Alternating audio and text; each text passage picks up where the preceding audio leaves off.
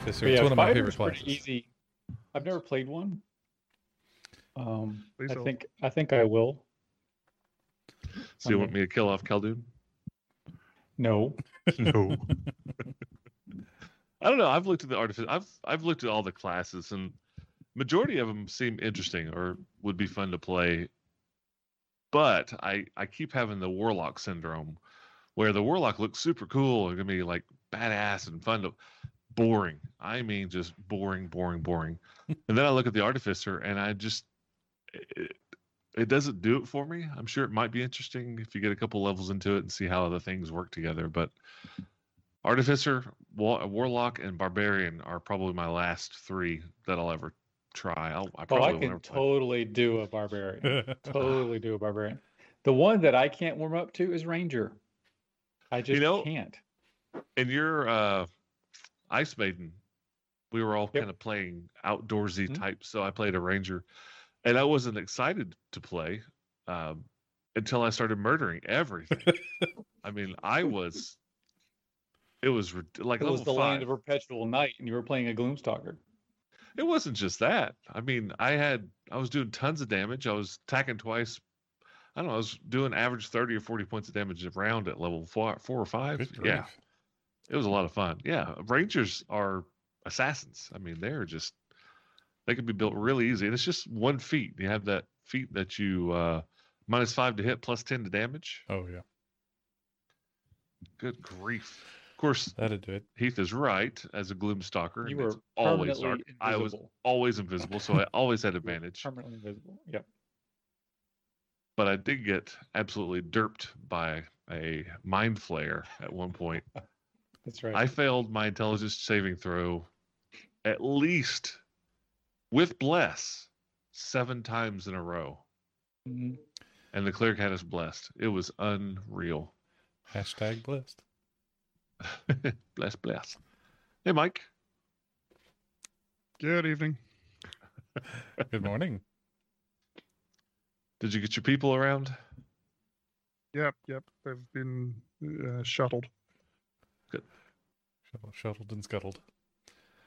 The I had a fun artificer and a play by post on the Discord server that I really enjoyed. It was Warforged, and they were from the Candlekeep library. So they were deployed to go collect information for the library, and the inspiration was HK-47 from Star Wars. So yeah, they would always leave with observation. The thing we are looking for is not here. That sort of style of communication. You are being rescued. Congratulations. Yeah, exactly. I did have fun. We got to 3rd level, I think, right, Mike?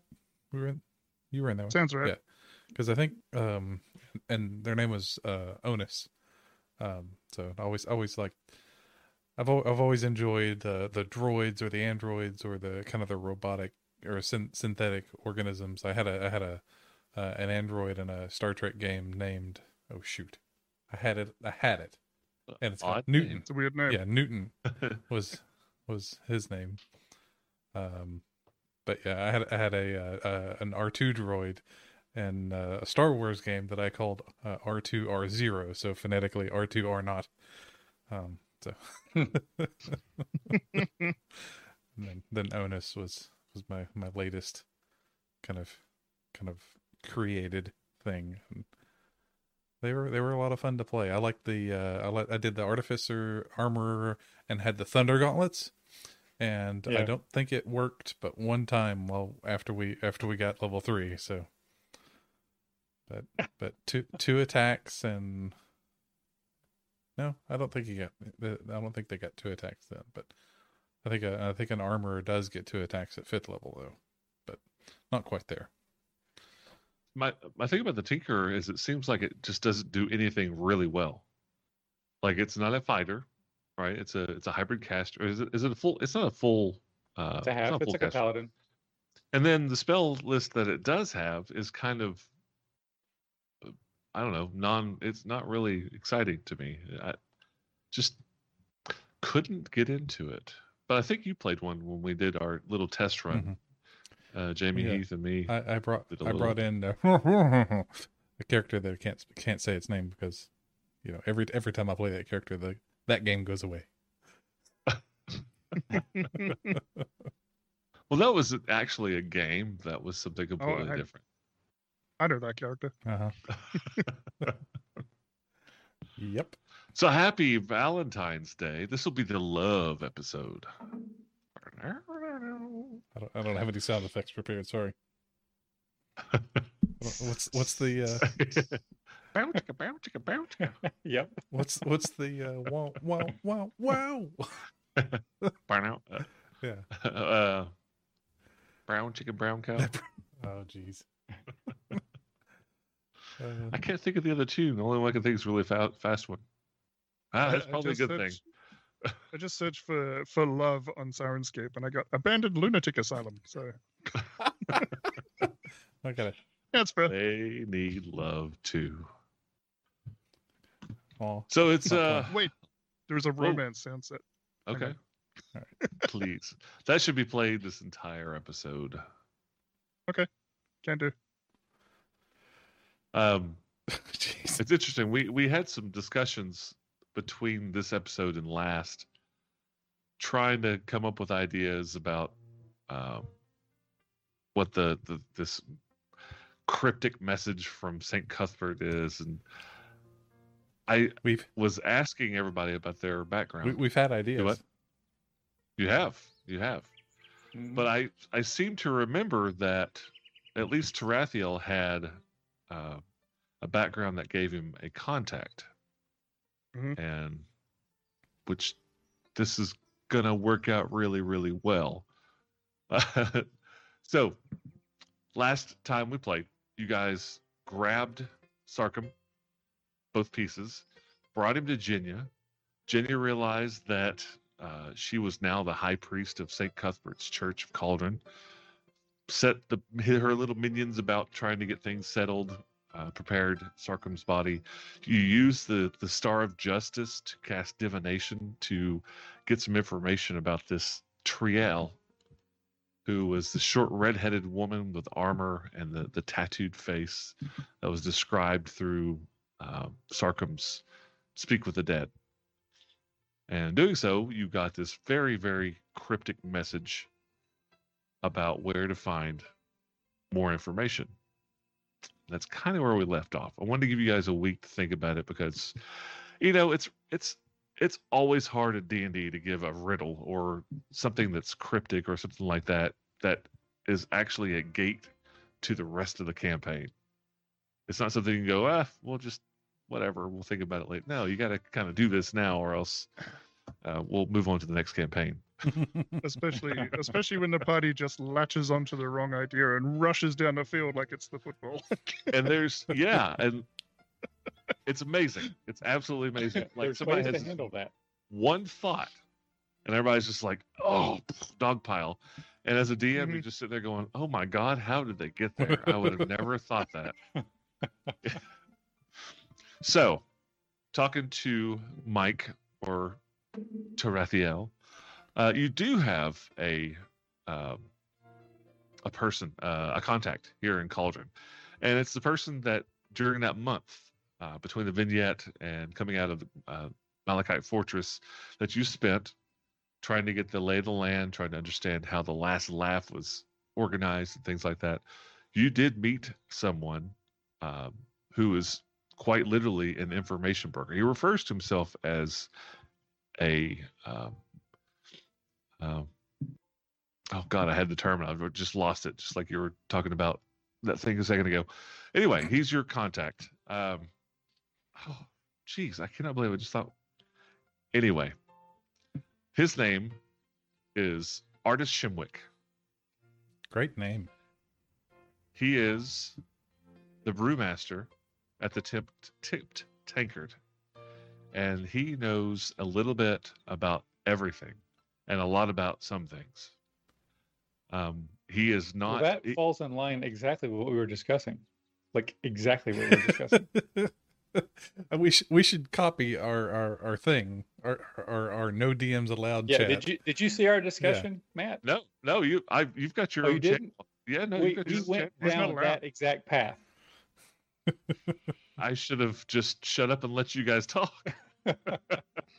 No, I don't ever look at the no DMs allowed. I could, but I'm not that kind of DM. So that's your information. What were y'all thinking about? What had y'all been talking about? We were going to look for Art Garfunkel.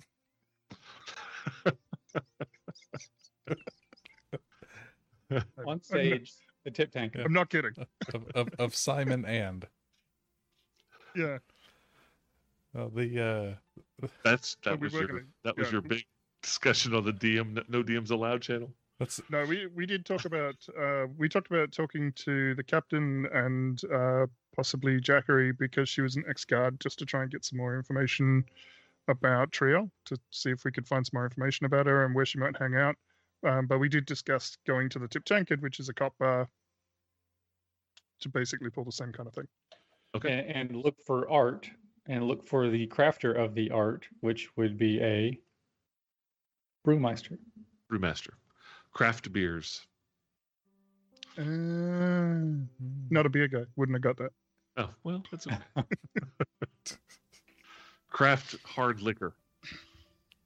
That's a specialization. That more up your alley. So you're in Jenya's office. She's been doing the preparation for the body. You guys are brainstorming. What is your plan? What would you like to do?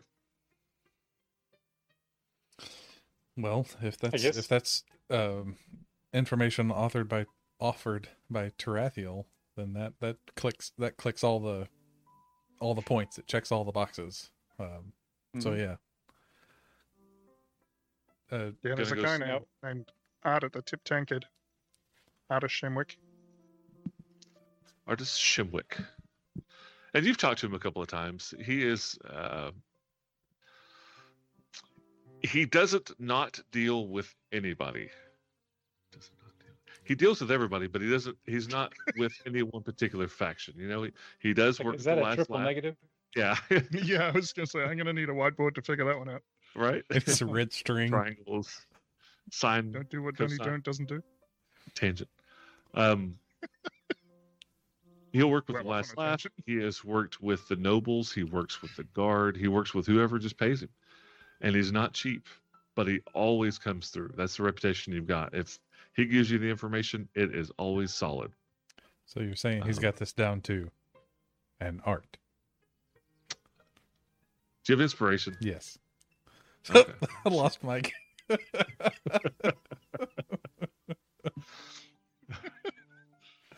That's good.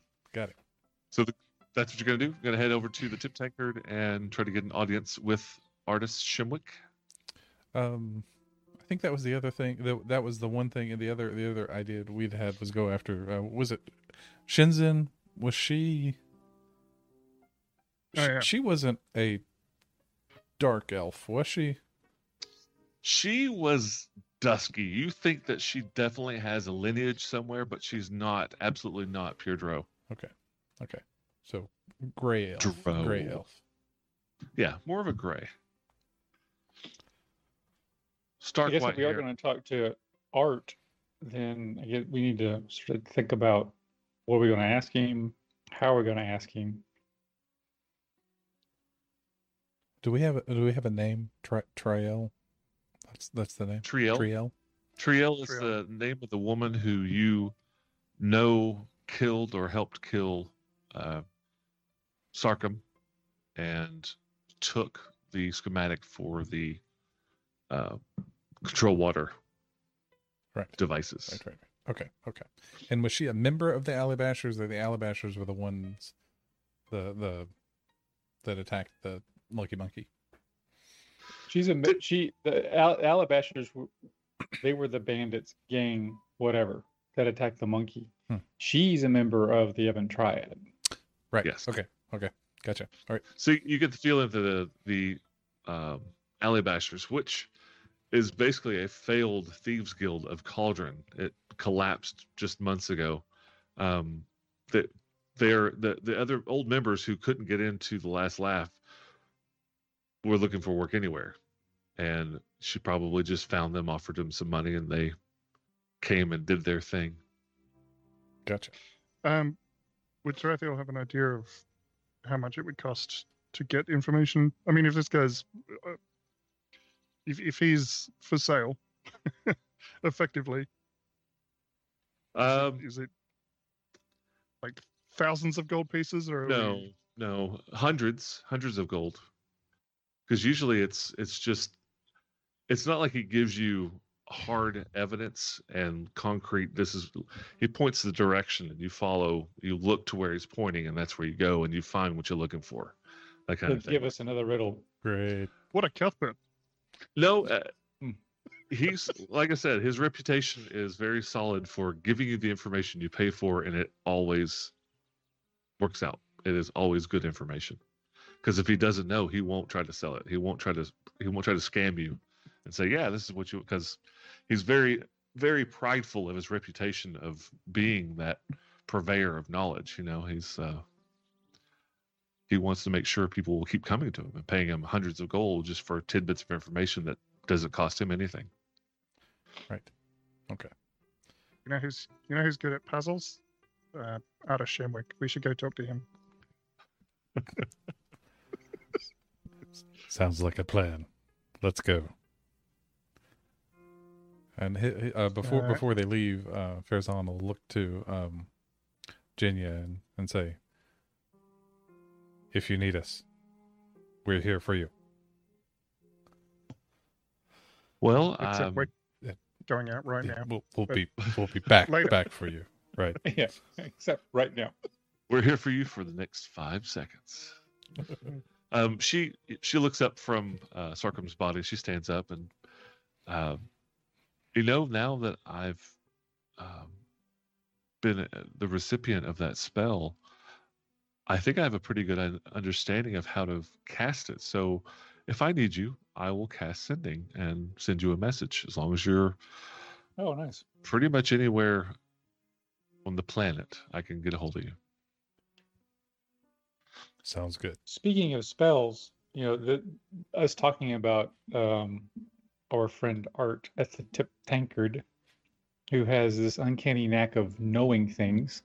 And I look around the room, and I'm like, remember the last time we were discussing how in the world the people in the Tipped Tankard know that what was the kid's name?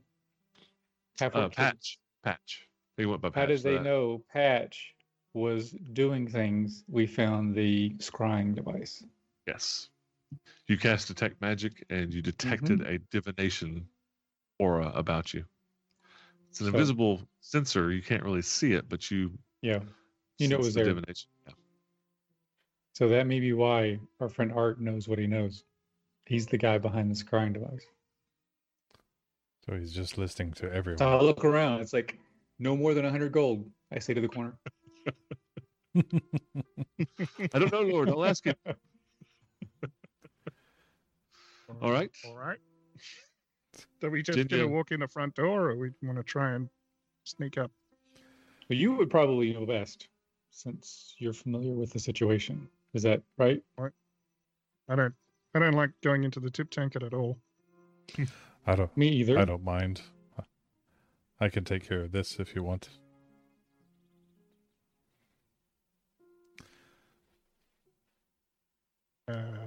Going right in the front door. He means, like, if everybody's get some do we slide information? Do we want? Yeah. Do we want Farazon negotiating on our behalf? It's not the best idea. I guess Tarathiel would like to try and sneak in the back somehow. Okay. Talk to Artus without having to walk through a room of cops. So you want to go in through the server entrance where they bring in the food and the beers and all that stuff directly into the kitchen. Okay. Yeah. What are the other two going to do? Tarathiel, Khaldun, and Farazon. Do you want us to tag along, or do you want us to stay out here?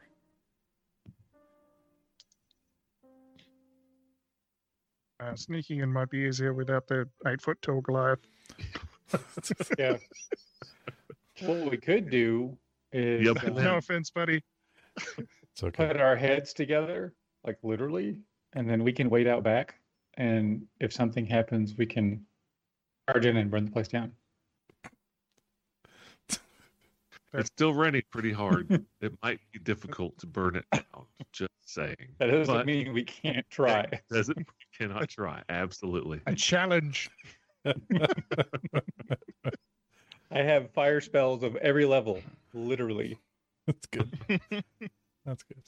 Well, let's say that's Plan C. Yeah, that is plan way Omega. Too high on the list. You mean we could only come up with two plans and then burn the place down was the third? You know. All right. Bring it. No pressure. That scans. That totally makes sense to me, guys. And plan B was just Farazon destroying the place in the front door. Yeah. Just walking in and demanding to speak to Artus. Just see what happens. Yep. Tarathiel will throw the psychic whispers on everybody. Reaches out and sticks a couple of fingers on everybody's forehead. He doesn't need to. He doesn't need to do that. That just makes him happy. I always get the Careless Whisper song in my head. You know what's going on. You know what the problem is. I don't have roll 20 up. Please hold. I saw you roll. You rolled an 8. Yeah, I saw your roll.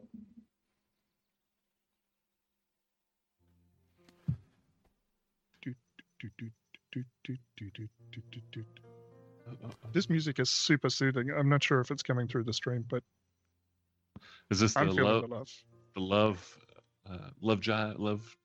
song? Love Shack. Yeah, it's very soothing. It's very soothing piano music. Oh, it's not coming through, Calvert. Dang it. It should be. The sound set is Romance Elysium with music. Now I want to hear it. Well, you'll have to watch the. Yeah, you'll have to watch the VOD. Oh my goodness! Mm-hmm. What just happened on? That's funny. He put the information as opposed to the roll. Oh, okay. So you got 6 hours.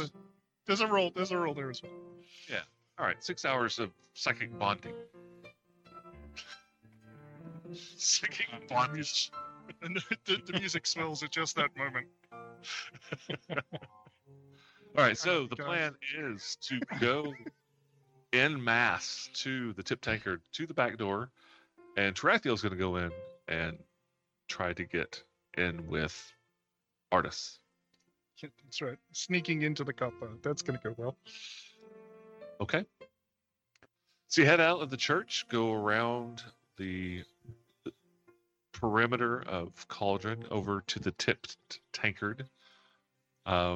It's mid-afternoon, somewhere around shift change. You get to the Tipped Tankard and it is booming. Don't see a lot of people on the road anymore, even during the day when you're walking around. Yeah. I have hypnotic pattern, but yeah, I got a disco ball. Nobody's really out anymore because the rain and the gully washing. Nobody, there are no carts out on the road. There's nobody traveling unless they absolutely have to go. So the city itself gives you a little sense of canopsia. It's a fancy word I learned along. I love that word. So it's that feeling of going somewhere that used to be really, really busy, like a really busy mall. And then when you go back and it's completely empty and everything's gone, that sense of hollow and I guess a weird nostalgia. So how do you spell nobody's Kenopsia? Out? Kenopsia, I believe. I know I suck at spelling. Spelling it. Well, my first attempt came up as Russian something. Might be. I think it's. Norwegian. Yeah, it's like is defined literally. As it's the website came up as the Dictionary of Obscure Sorrows. Yeah, I saw that. That's fantastic. The eerie, forlorn atmosphere of a place that's usually bustling with people, but is now abandoned and quiet. So East Town Mall is what you're saying. Exactly. That's every time I think of that word, I think of East Town Mall.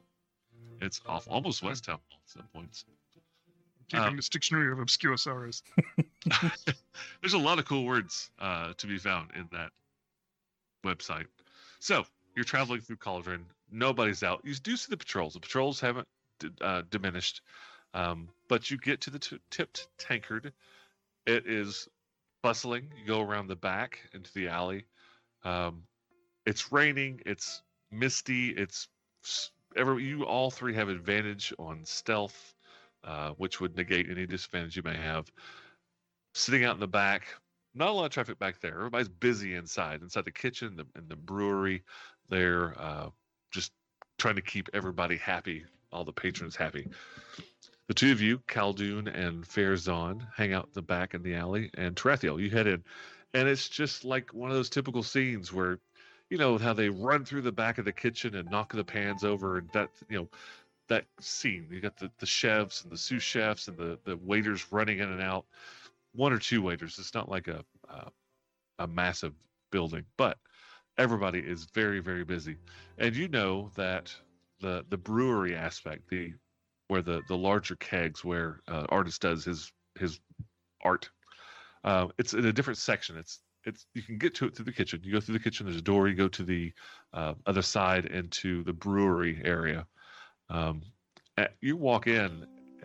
Were you trying to be stealthy? Were you trying to hide as you sleuth through the busy kitchen?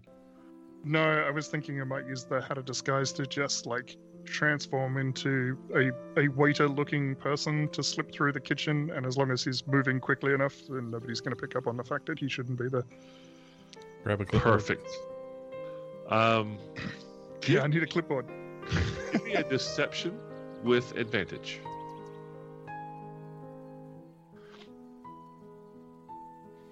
$22. Okay. Yeah, you walk in and you pick up a platter, turn around, spin on the back of your heel, set it down, grab a drink, set it on this other platter, set the platter down, and move on through to the brewery, and nobody even blinks at you, noticing that you walk through. Just like, busy night tonight, huh? Heard. So you go through the door and... is that a kitchen thing? What, heard? Yeah. Big time. Oh, that is short. That's short language for yes, I heard you, and I'm going to do what you asked. And all they say is heard. Oh, okay. So it's acknowledging that you said something. It's been a long time since I worked in a kitchen, so a majority of my friends are some sort of service industry. Mm-hmm. Most of them are waiters or chefs or things like that. Mm-hmm. So, yeah, I hear about that all the time. No time for talking in a kitchen. Your mouth is very busy. Yeah. So you step into the brewery area, and there are two massive tons, like the big 200-gallon large kegs with ladders going up to the side of them. There's a few people in here. It's not nearly as busy. And you see artists, and you recognize him. You've seen him before. You may have actually spoken to him in passing during that month because you were gathering information. And you found out he was the guy to talk to. So you've spoken with him before, but nothing in particular. You see him up the top of one of the ladders, and he's got a long ladle, and he's tasting the current brew. And you're still in disguise as a waiter as you walk in. Mm-hmm. Nobody's really paying a whole lot. Like, people glance at you, but they just keep moving, you know. Yeah. Hey, And he looks down, so hangs the ladle on the side of the tun. Tarathiel, how you doing? He's good.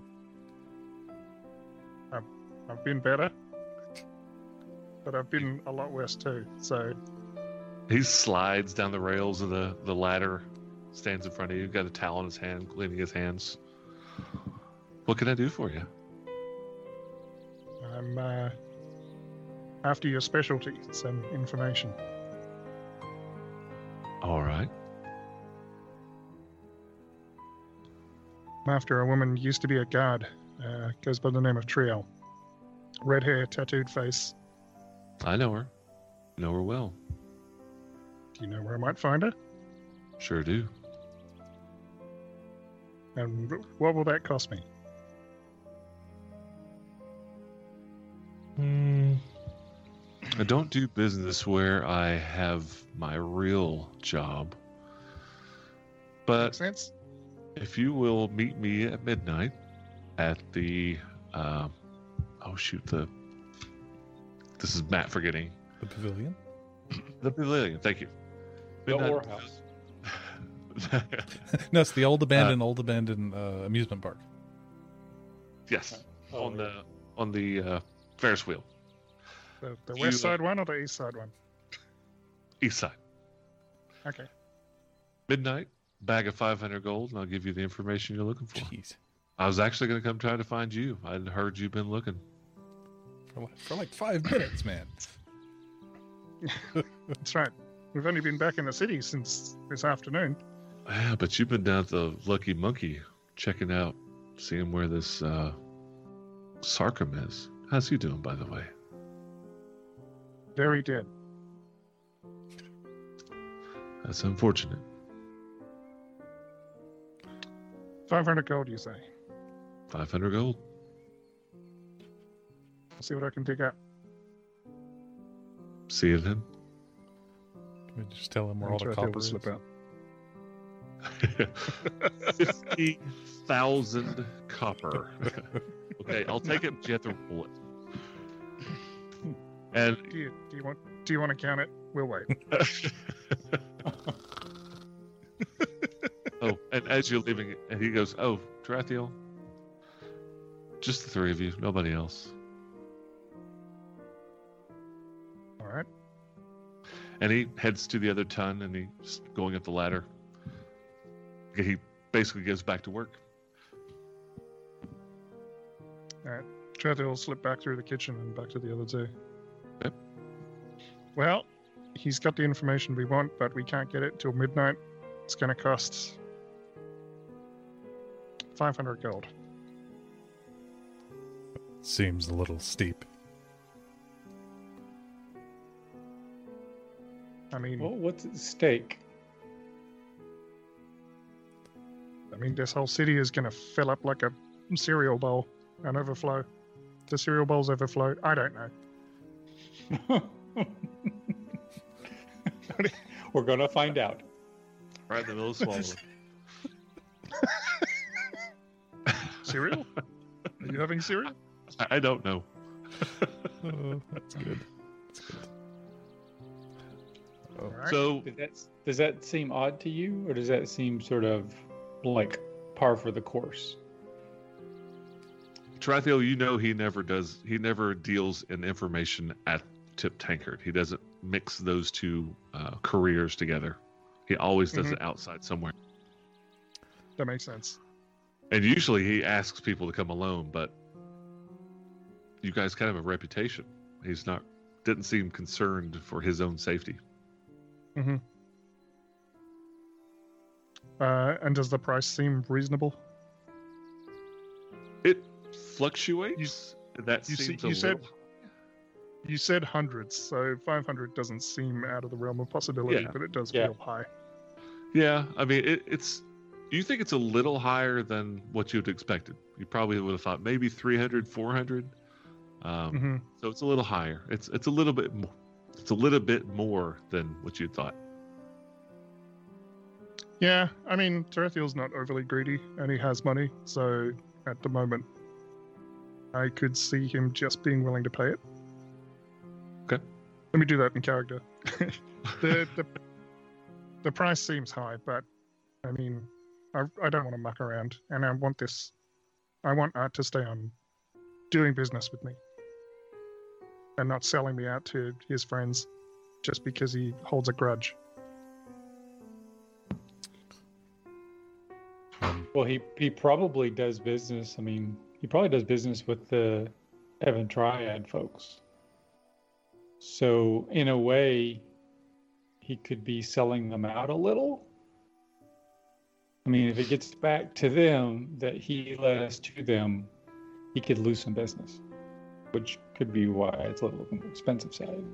Does he have a reputation for dealing well with folks, or does he ever double cross his clientele? Could he be leading us into a trap? You've never heard of him double crossing anybody. He's a man of his word. If he says he's going to sell us the information, then he will.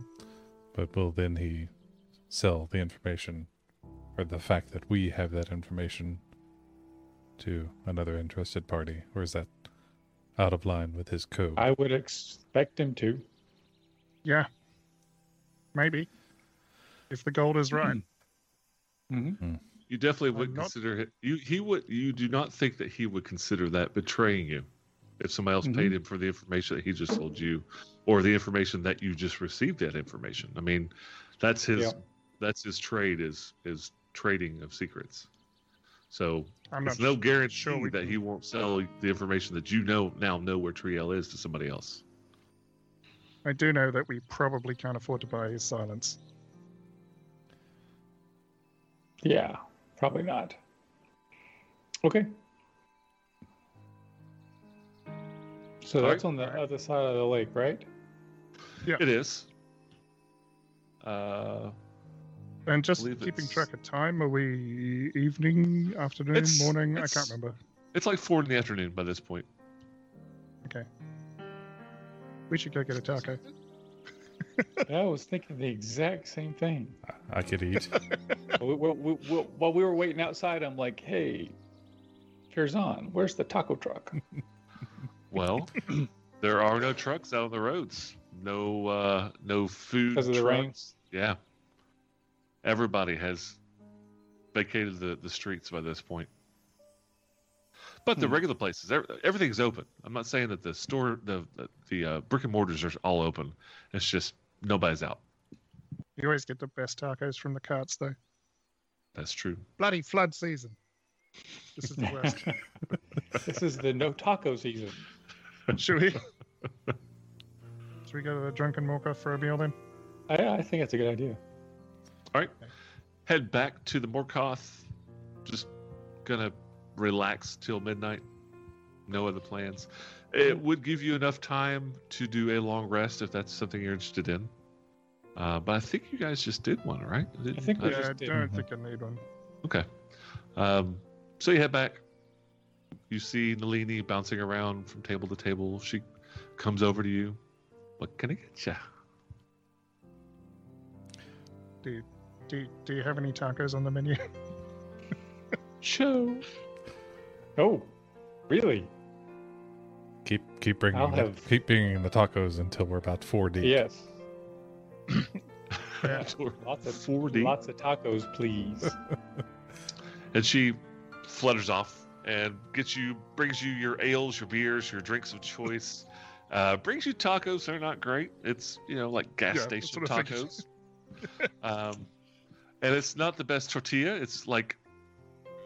You asked her for something. She told the cook, and the cook's like, "All right, see what I got," and made taco-esque kind of food. Yeah, he pulled it. It's just a slice of bread folded in half and some meat just crammed in the middle. Well, he took the bread and he squeezed it really tight to make it as tortilla like as possible. Yeah. He pulled his left boot off and cut a circle in the sole and then put stuff in. Here you go. Yeah. A folded sandwich. Yeah. Call it a taco. Without doubt, the worst taco I've had in a week. Tarathiel is careful to say that once Nalini has moved away. So you guys eat, drink, be merry. If there's nothing else that you want to do, we'll skip ahead till time to go. I did want to take the opportunity, because we're sitting down and having a meal, to just ask Farazan what his favorite food is. Is there food that you miss? I mean, what do Goliaths eat up in the mountain? The same thing Goliaths eat in the valley. Anything we can get our hands on. But surely you must have a favorite. I mean, what did Mother make? Let's see. I would probably think... let me think about that for a second. There were large elk that we would hunt for, and those have a very distinct taste. I don't know if it is because of the mountains, the altitude, but haven't found anything like that since I've left home. This, he takes a bite and kind of pulls it away a little bit, you know, with effort. He says, this is definitely not the elk that I'm used to. This is an acquired taste that I have no desire to acquire. I agree. He dips it in the ale a little bit. We'll soften it up a little bit. It's a little stale. That's for sure. What about you, Khaldun? You seem to I enjoy anything generally red. Like meat, yeah. But I, you know what? I've really developed a taste for this bacon animal. It is fantastic. Bacon animal. I have no idea what this thing must look like. It must be like eel, perhaps, maybe a snake, but it's good. Roving bands of bacon through the tundra. I think there's a bacon farm somewhere in town. We should go check it out. I would love to check out a bacon farm. That's got to be good. It's called the Marble Slab. All right, that's all I got. What about you, Tarathiel? You don't eat meat, do you? Didn't you say Tarathiel didn't? No, he does. Oh, okay. For me, it's definitely tacos. It's a thing that the elves at home didn't have, and when I first went to Sassarine, that was where I spent all my money until somebody took all my money. It was unlike anything I'd ever had before. It is a unique food, that is for sure. Yes, yep. Very good. Bacon, you know what? We need bacon tacos. Next time. Whoa. I'll bet that's good. I'm gonna open a bacon taco stand as soon as I figure out where to get these bacons from. I wonder if we could get some of those big elk into a taco. Huge taco.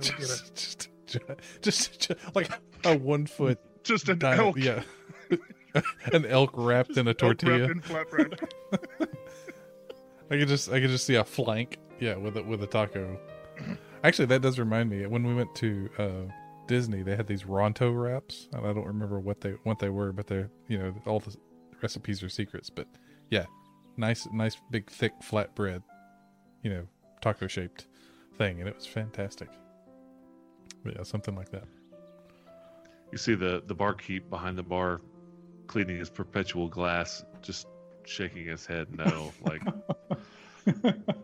as you discuss bringing tacos and bacon and all these different kind of meals, because usually what you get here is whatever the meat of the day is in a steak form or a stew, or and a lot of the local fruit like plantains and tropical fruits. That's pretty much all they serve. So the fact that whatever they did, you kind of feel like they went above and beyond to give it to the heroes, the local heroes of town. But he's still just kind of a half grin as he's nodding his head, just, you know, like, oh God, no, we're not doing that. Not doing it. No. All right, let's go see a man about, I don't know, evil redhead bitch. All right, you guys head out 11:30ish, or whatever time you want to. I don't know how early you want to go, but how early are you going? I mean, it's 10 minutes. It's a 10-minute walk. Yeah, we want to be on time. I'm happily leave at 11:30. Okay, head about 11:30. Yeah. The rain has let up a little bit. It's not as sideways as it has been for a couple of days, but still coming down rather hard. Get around to the pavilion, walk up to it, and again, nobody's out and about. And go. How do you approach the pavilion? Are you going to be sneaky? You're going to walk into the middle of it, in the middle of all the pillars? What are you doing? Boldly and without caution. Yeah. Okay. I think we'll just walk in. We're not trying to hide from artists. Okay. So you approach, and as you walk into the pavilion itself, the three of you do. He just walk into the trap. He was obviously invisible. He just appears in front of you. Tarathiel. Cool trick. You'll have to show me how you do it sometime. Some tricks I like to keep under my, close to my chest. That's Bring the gold. I did.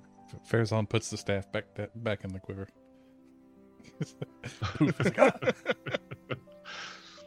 He holds his hand out, takes the bag, just looks in it, shakes it, weighs it, nods. Let me remove 500 gold pieces from my inventory. Did we mark the money that Jenya gave us? I didn't mark that on my sheet. Do you want to just take it out of that and then? I haven't either. Yeah, just take it out of that. Yeah, just take it out of that bag. I've already taken it off my inventory. Okay. Tarathiel did not touch the money that Jenya gave us. Oh, that's right. Okay. How much? All right. We'll split it later. 2,500. 12. Well, total. Yeah, 1250 apiece if you're doing it two ways. He takes the bag and sticks it somewhere. Triel has been holding up and God, excuse me. Triel has been holding up and it's this rain. I've got this damnable jungle flu. I can't get over it. Should wear a mask.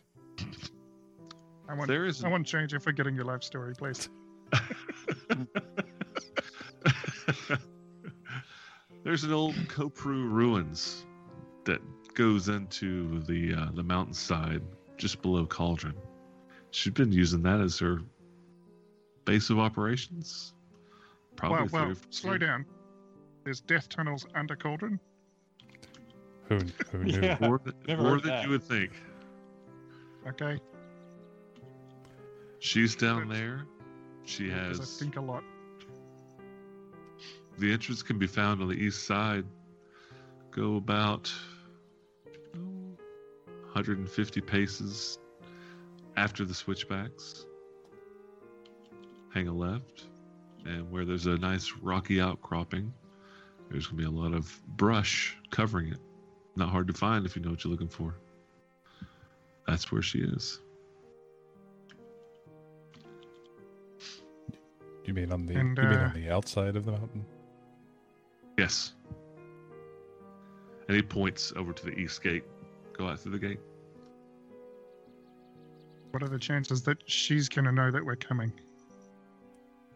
There's nothing but blackness out there. That's a different map. I don't know. Okay. I don't work with chance. I work with facts. I will give you a little free since you paid the extra 20%. I haven't talked to her. That's all I needed to know. Thank you. All right. Pleasure doing business. As always. Did he say Kopru? C-O-P-R-U? K-O-P-R-U. Kopru. Old Kopru ruins. They've taken over a long time ago. Apparently, it used to be some sort of dwarven fortification years ago. You don't say. Koprus came in, and the Koprus went out. So Kopru is like a dwarven family name, or give me a heritage of. Yeah. Give me a nature check. That's an odd thing for you to say. You guys may actually know, so you wouldn't have to ask. That's a 15. 15. 3. Yeah, for sure. 3. No. Khaldun got an 18. Khaldun's got it. So both Khaldun and Tarathiel, Kopru is an aquatic race, kind of like Murlocs or Sahagin? Huh? Yeah. Sahagin? Sort of like that, like a cousin to a Sahagin. But more like a Morlock from World of Warcraft. You know, those kind of guys. Okay. Amphibious, vicious. Like a Grindyloop? No, they don't have squiddly feet. But like, they are like Morlock. They're like Morlocks. Yeah. I mean, that's the best description I gave you. They look like, you know, fish people with hands. Yeah, that can run around. They're not as like squat and dumpy. They're more long and lean, but like a tall Lakatha. Yeah. They're not known to be a very pleasant race, especially to non-Kopru, but who is? I was going to say, to be fair, neither are the Gith. Hey. Hey. I'm working really hard at my people skills. Doing a great job, buddy. An artist just kind of half bows, hands back. Good luck. And he casts a spell and turns invisible again. That's a neat trick. Man, that is cool. I need to learn how to do that. That is cool. I'll show you sometime. Yeah, Khaldun's sitting there going, yeah, whatever, show off. I can do that too. but there's no fire involved. I don't think you could do anything that doesn't involve fire. Yes. Yeah. Can I flavor invisibility to involve fire somehow? Do like a Batman smoke bomb. Yeah. And just disappear. Yeah. Yes. Done. Pop smoke like a ninja vanish. Yes. All right. If he hasn't spoken to her now, there's a chance now might be the best time to go. Yeah. Oh. Unless would it be worth? Well, would it be worth talking to someone? It's midnight. Mm. Could I get into the Blue Crater Academy this late of the night? Yes. All right. 24-hour pass card. Yeah. Beep. Yep. I got a little. It's like finals all the time there. You can just come to the library whenever you like. Yeah. So maybe if I can go on there and do like a real quick search over these ruins and the Kopru, just a little more information before we just show up on the doorstep. Okay. What are the other two going to do? You can go with him. Khaldun, you can bring them with you if you like. You're allowed to bring them in, especially now that they know who you are. But if you have other things you like to do, now is the time to do it. Head to the Blue Crater Academy. Mm-hmm. Open it up. And there's no front. Person at the desk. You do have a key that lets you get into all the general areas. General areas. And you head up to the library, which is the top floor, and do some research. Give me a knowledge, another knowledge nature check with advantage. And it's going to take you about an hour to do this research. You rolled an 18. I mean, I'll be honest. What do you want to know? I was more interested in the ruins. Oh, okay. All right. So in that case, yeah, go ahead and give me still with advantage a knowledge. Do a knowledge nature and a knowledge history, both with advantage. So as we're talking about this, Farazon would say, "Doesn't it seem odd that an aquatic, formerly aquatic race would live in a mountainside?" I know there's a big old lake in the middle of this crater. That's a lot of water. Tarathiel's standing there, just wringing out his cloak. There's plenty of water, Farazon. But only a few months out of the year, right? Well, I mean, that water's got to go someplace, so maybe there's some natural fissures. I mean, if we get down to those ruins, we may find, like, underground creeks and lakes and all that kind of stuff. Maybe a giant cork. We could just drain the lake underneath the... Pull that sucker right out, or set it on fire. Maybe... Or set it on fire.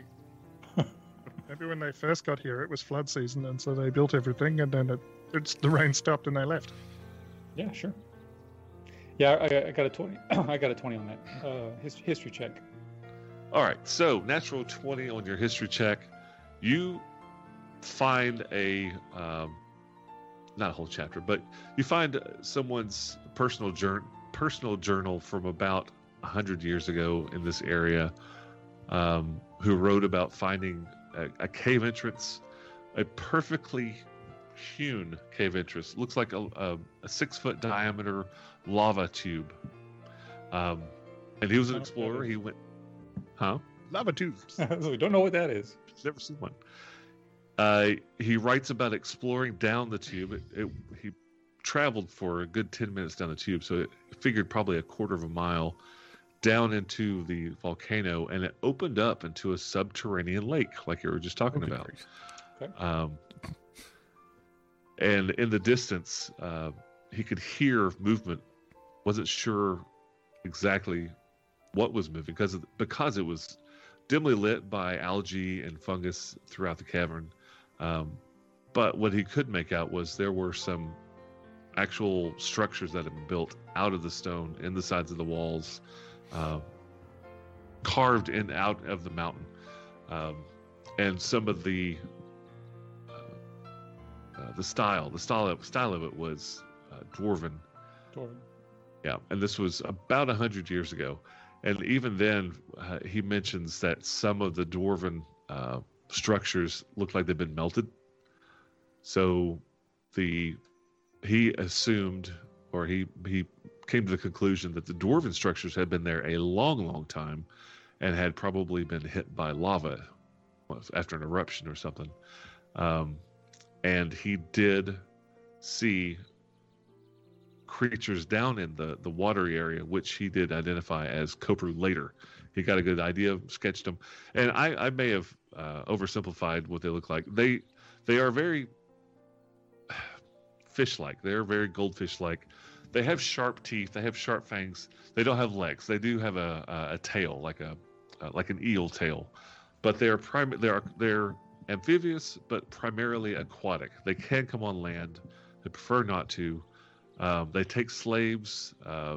They're very vicious. They attack on sight. But based on also what you heard from artists, they haven't been there in a while. Okay. I don't like it. So anything else you want to know? You got a natural 20 in a library, a very, very, very well-written library. So anything you can think of. So here's what I'm going to do. As you go through and things trigger your memory, you want to know something more about the cavern, just ask me, and I'll determine whether or not you would have found that through your readings. Awesome. That works well. Okay, well, got a sketch of the cave entrance. It matches up with what Artis told us. Everything tracks, so might be a little damp in there. Of course, it's pretty damp out here, too, so no change. I think... all right, everybody so water. Scuba gear. I have the water breathing spell. Ooh. So once we get there... You can turn invisible, but I can breathe underwater. Yeah. What does that do? What does that do? How do I explain this? You can breathe water. So we should be able to go under the water... without drowning, and it lasts quite a while. I don't swim so well. Then I will definitely cast it on you. If you can breathe underwater, you should just be able to walk along the bottom. You're pretty heavy. But what about my armor and weapons? Wouldn't they? They won't drown. They don't need to breathe. It'll be okay.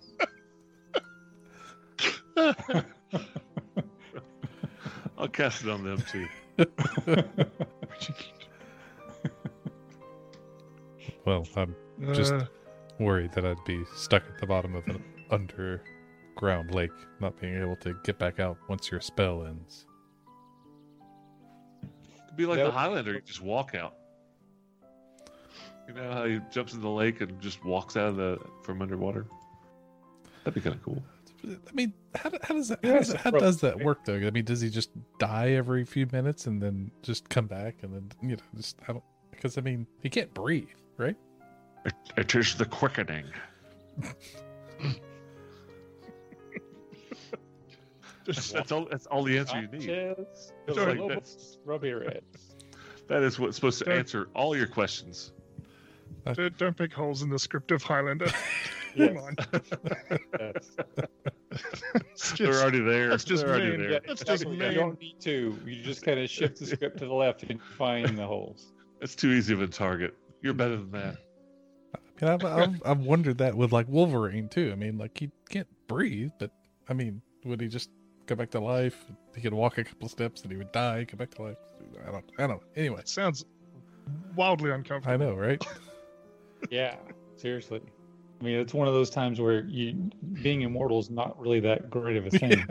Like, this sucks.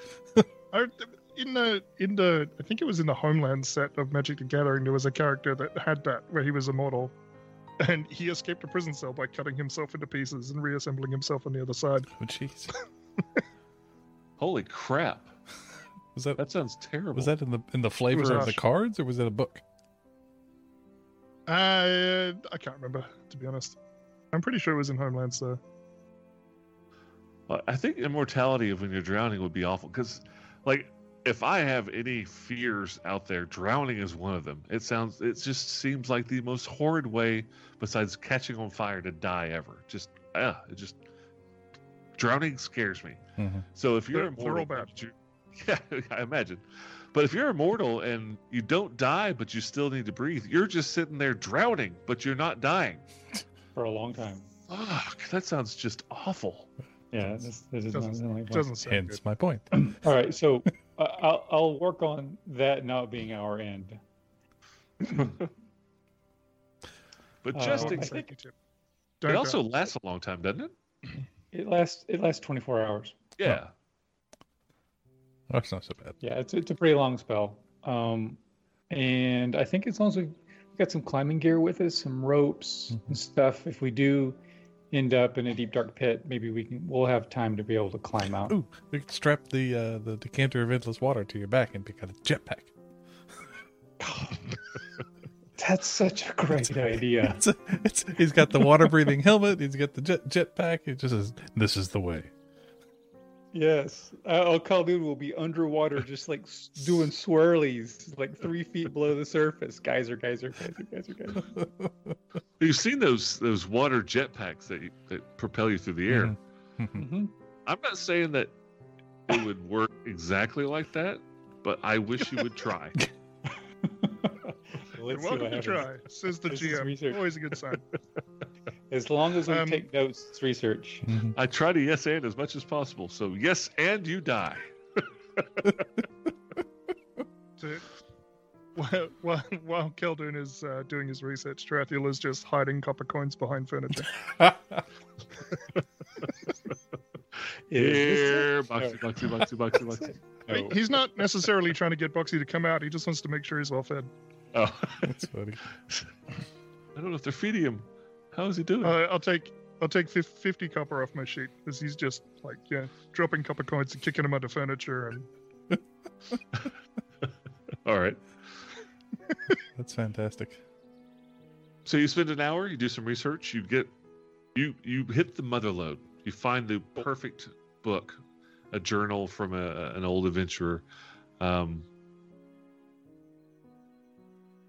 One in the morning, but you're fully rested, so it's a plan to head on down? I think time is of the essence, because, I mean, gold moves fast. So we probably ought to head down there. All right. So you head out of the Blue Crater Academy, go to the eastern gate. There are guards there, but leaving doesn't cost you anything. Coming back in does.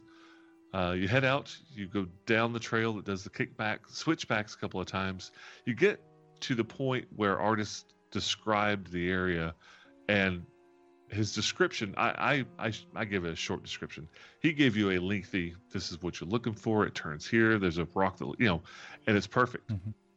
What he described is perfect. It's very easily found, especially with the journal article. Been doing some research, especially with the journal entry that you have read.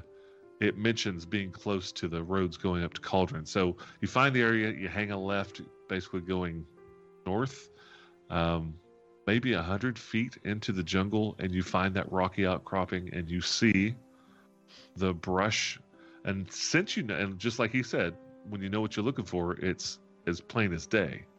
There's a lot of brush over what looks like an rocky outcropping, and you can even make out where the hole is going to the side of the mountain. You definitely feel like this is what it is. Cool. Should we hang back a little bit and give you a chance to look around? It's 1 a.m., right? So it's dark. Very dark. Yeah. Very wet. It's like I said, it's raining, so anything that has to do with hearing is a disadvantage, and your hiding is an advantage. But so far, you haven't seen anybody since you left the gate and the town guards. The gate guards were the last people you saw.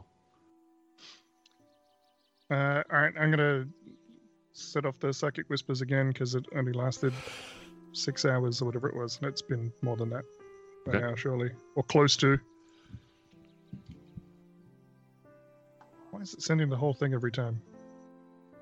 Why didn't it roll the dice? Why the hell are they blinking? Questions. Maria, por qué? 1 hour. Perfect. Yep, that's how it happens.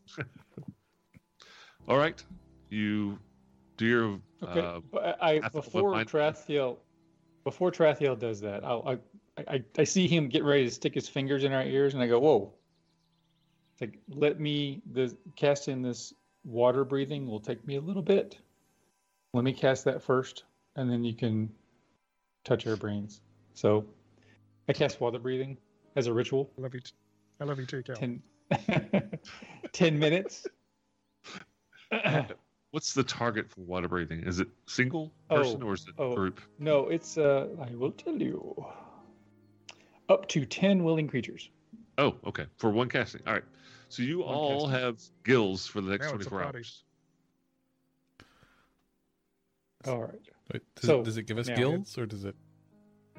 No, it's just magical breathing, but do you want gills? No. You can have the rib gills. I was just thinking, yeah, all of a sudden your neck opens up. Yeah. That would just be freaky. I don't like this. Farazon making me uncomfortable. Take it off. This is the next slot everybody talks about. They're talking about equipment. Oh. Farazon leans his head back, opens his mouth, and it's just getting the water in his mouth. I can breathe this. And Tarathiel reaches in and pulls a Paz out. I'm just kidding. He's not that tall. No. All right. Wait here. I will go and have a look around. Okay. Moving forward, give me a stealth check. With advantage. And after that, give me a perception with disadvantage.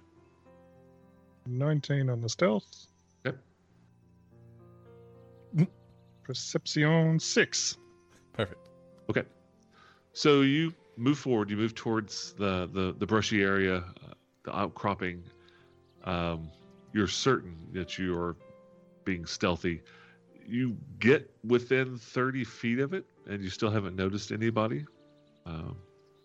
Nothing moving out here. It's rainwater in my eye. It would be so funny. You've got two people stealth, completely unaware, standing next to each other. Right. It's raining. One's so hard, and one is short, and they're just and they're just facing in opposite directions. We don't know. I guess can we get through the brush without moving it? You'll have to push it aside, but you don't have to take it and throw it. You know. Okay. Good, because I can't. Farazon takes it and throws it.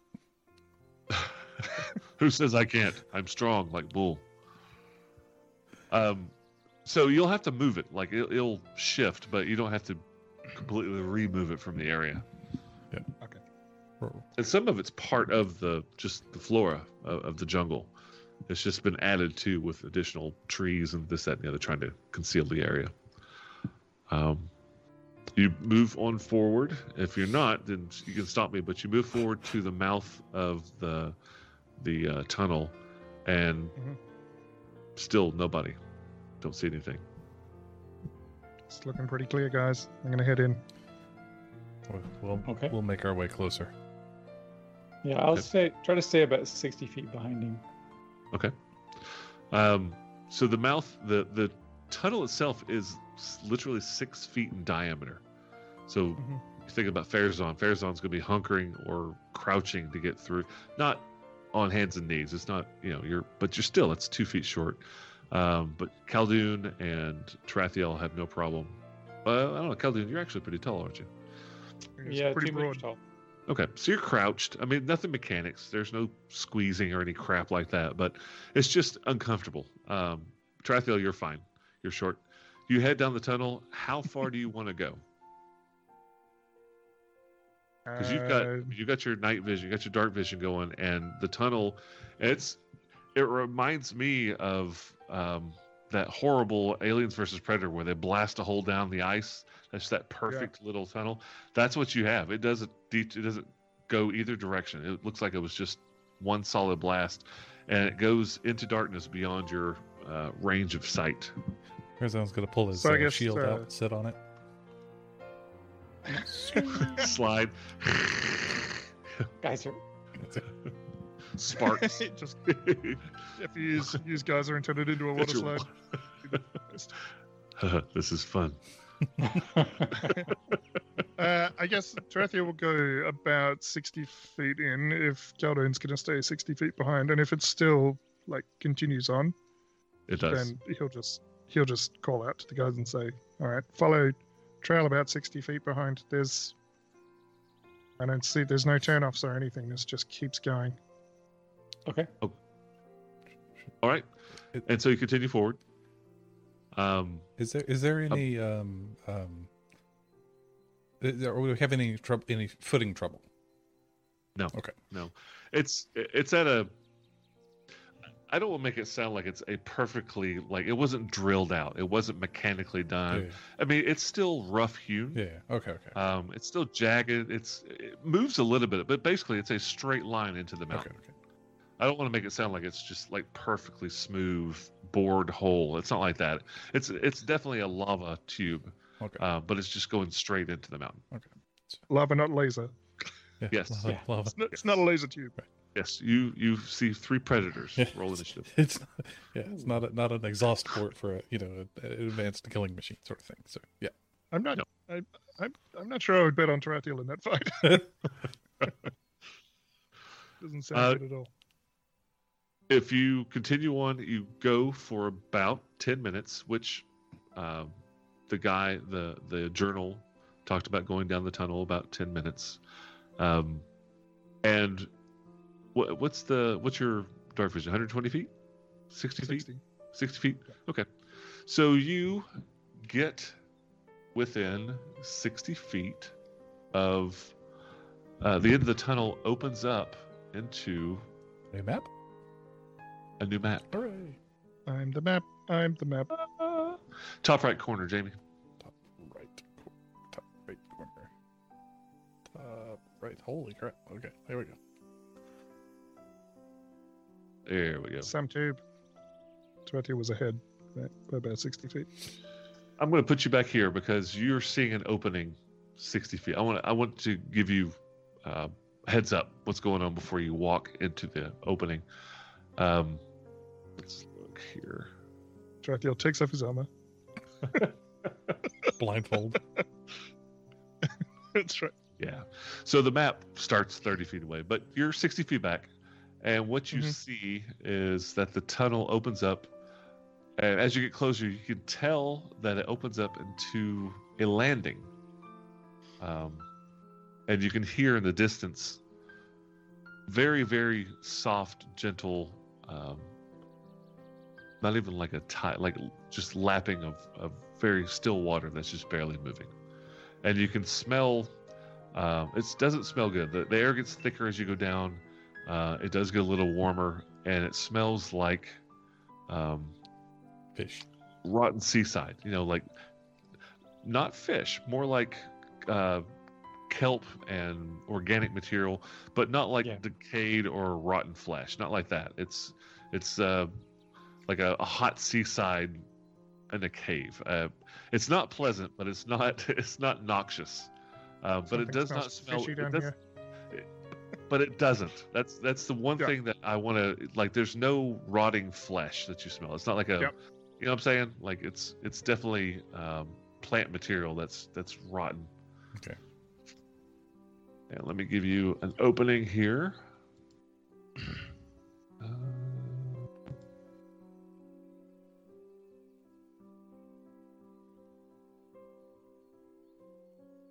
Clicking on the map. The map. And... should have brought a bowling ball with me. That would have been good. Yeah, I got caltrops, but I don't think they roll very well. No. So, necklace of fireball, that might roll. Oh yeah, there you go. So you're seeing a little bit more because that rough area, the you see some stacks of wood, and beyond that it looks like it drops off, right? And scroll down a little bit farther, Jamie.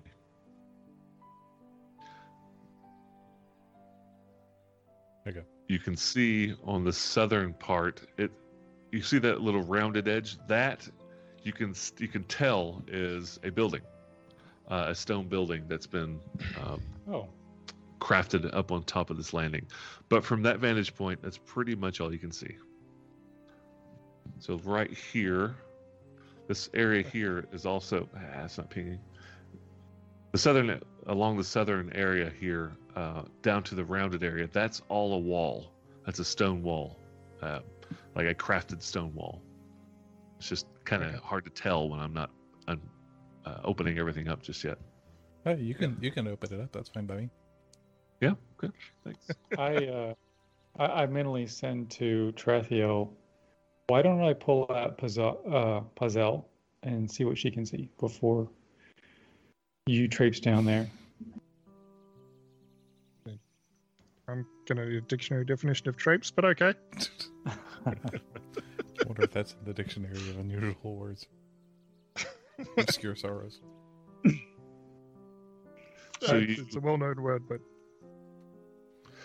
Pull Pazel from the ether and shoot her on down the hall.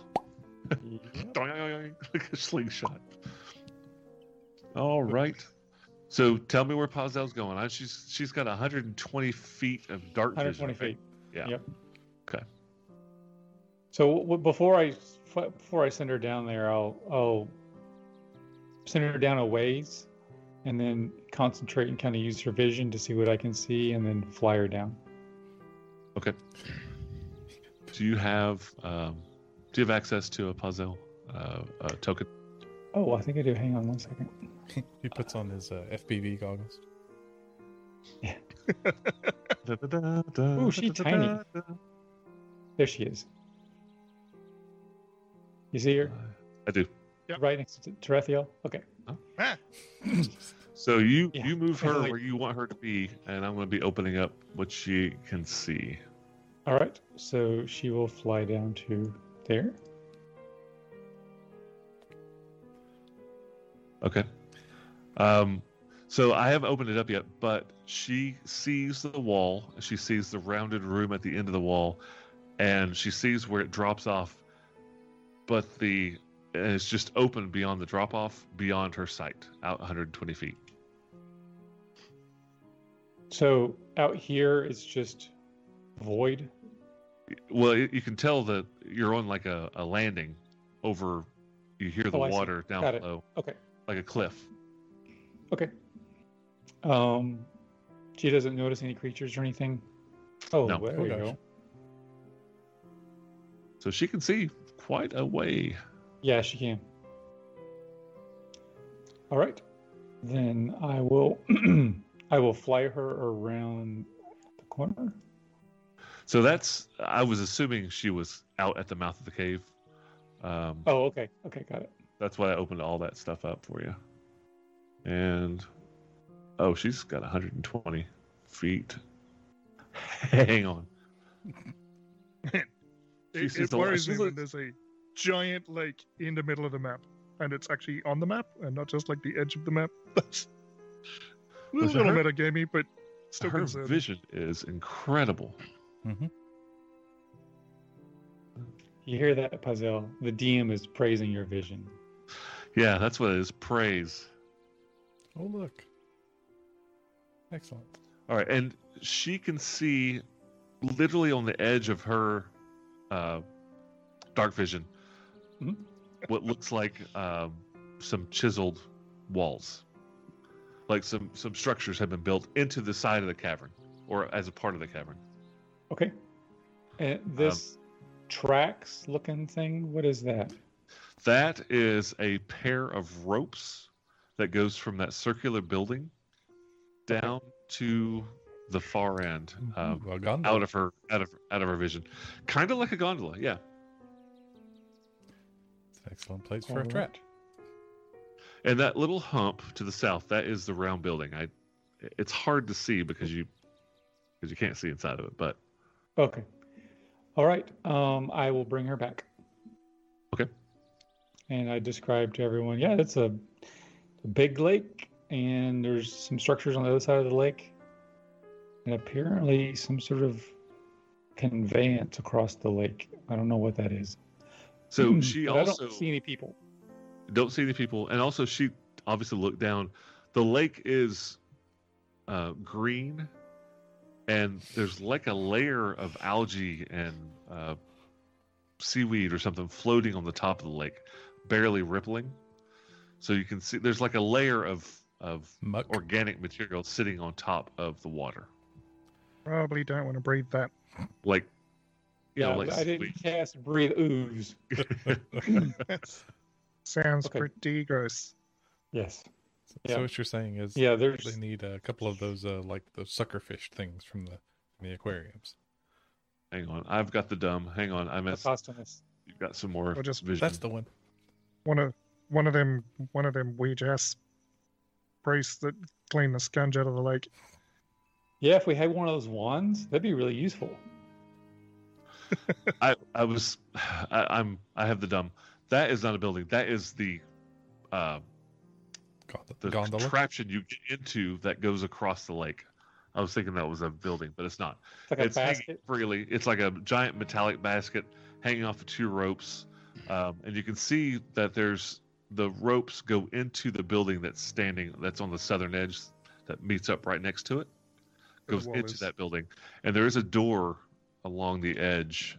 Let me open that up here. I think we can see just the edge of it, right? Just there? Yeah. I think that's more accurate. I think that's everything you can see. Okay. I have a question. Yes.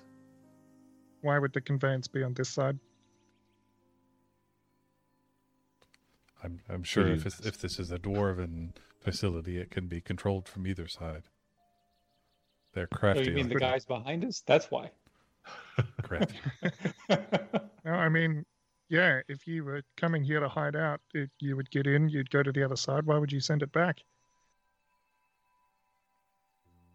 It's a mystery. We'll find out soon. We can ask the map. Tell them I hate them. Let me give you the flavor text now that everything's nice and open. The lava tube suddenly ends at a small ledge overlooking a vast cavern. A small pile of wood planks is stacked on the edge of the ledge.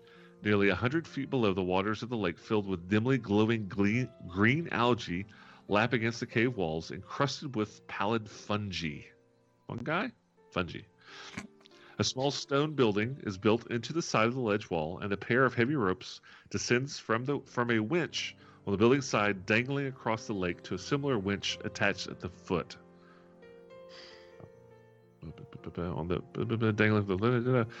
Suspended on these ropes is a rickety wood and iron cage mounted on a system of pulleys. The lake's phosphorescence just barely illuminates the vast cavern, and you can see what appear to be partially melted ruins. Okay, so you can see a little. That's what she saw. The walls of the buildings, partially melted ruins of several buildings protruding from a sparkling wall of volcanic rock along the far wall of the cave. Several of these buildings have small doorways at ground level, but you see no windows and the ominous dark facades. The air here is thick, warm, and exceedingly humid. and it's also funky. Well, did you say it was 100 feet gnomes. Down to the water? Yeah, 100 feet. It's, 100 feet. Probably don't swan dive off after casting water breathing. Got it. Oh, since the descriptive lets you have some more vision, I'm going to go ahead and open this up more so I don't have to do it later. Okay, so the question that Tarathiel asked just a minute ago, I think I've got a little bit more what you were talking about. So, Farazon goes back to that for just a second. He says, "You mean if we're following Triel, and she is supposedly here, why is the basket on our side?" Precisely. That's a good question, and I do not have the answer. And Matt, that's you've said the building a couple times on our side. There is no building on our side, just a winch, right? No, there's a building with a door right there. Okay. Yeah, right there. Right as you enter the from the lava tube. Okay. So in that case, Farazon says, "Well, if she's not in that first building, then this would be as." I'm pinging it so you see where the door is. It's a very tiny little ping there because I'm zoomed out way far on the screen. Huge map. Yeah. Yep. Is this a map? Yeah. It's Farazon size. Huge.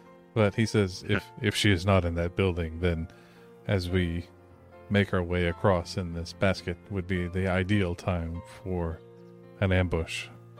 We should be prepared. Yeah, unless we don't use the basket. Alright, can Tarathiel kind of sneak down to the front of the tunnel and just have a peeky-poo?